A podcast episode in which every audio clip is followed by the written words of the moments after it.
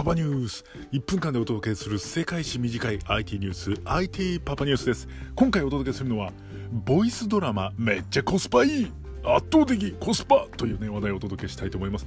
最近いや先日なんですけれどもボイスドラマに参加してまいりました。ラジオトークという音声アプリの公式トーカーテリーさんから収録の30分前に呼ばれてですねもう圧倒的直前というところなんですが呼ばれてやってまいりました。で役柄がですねおばさんです。なぜっていう。おばさん役で呼ばれましてたったたった3行のセリフを読むために参加してまいりました。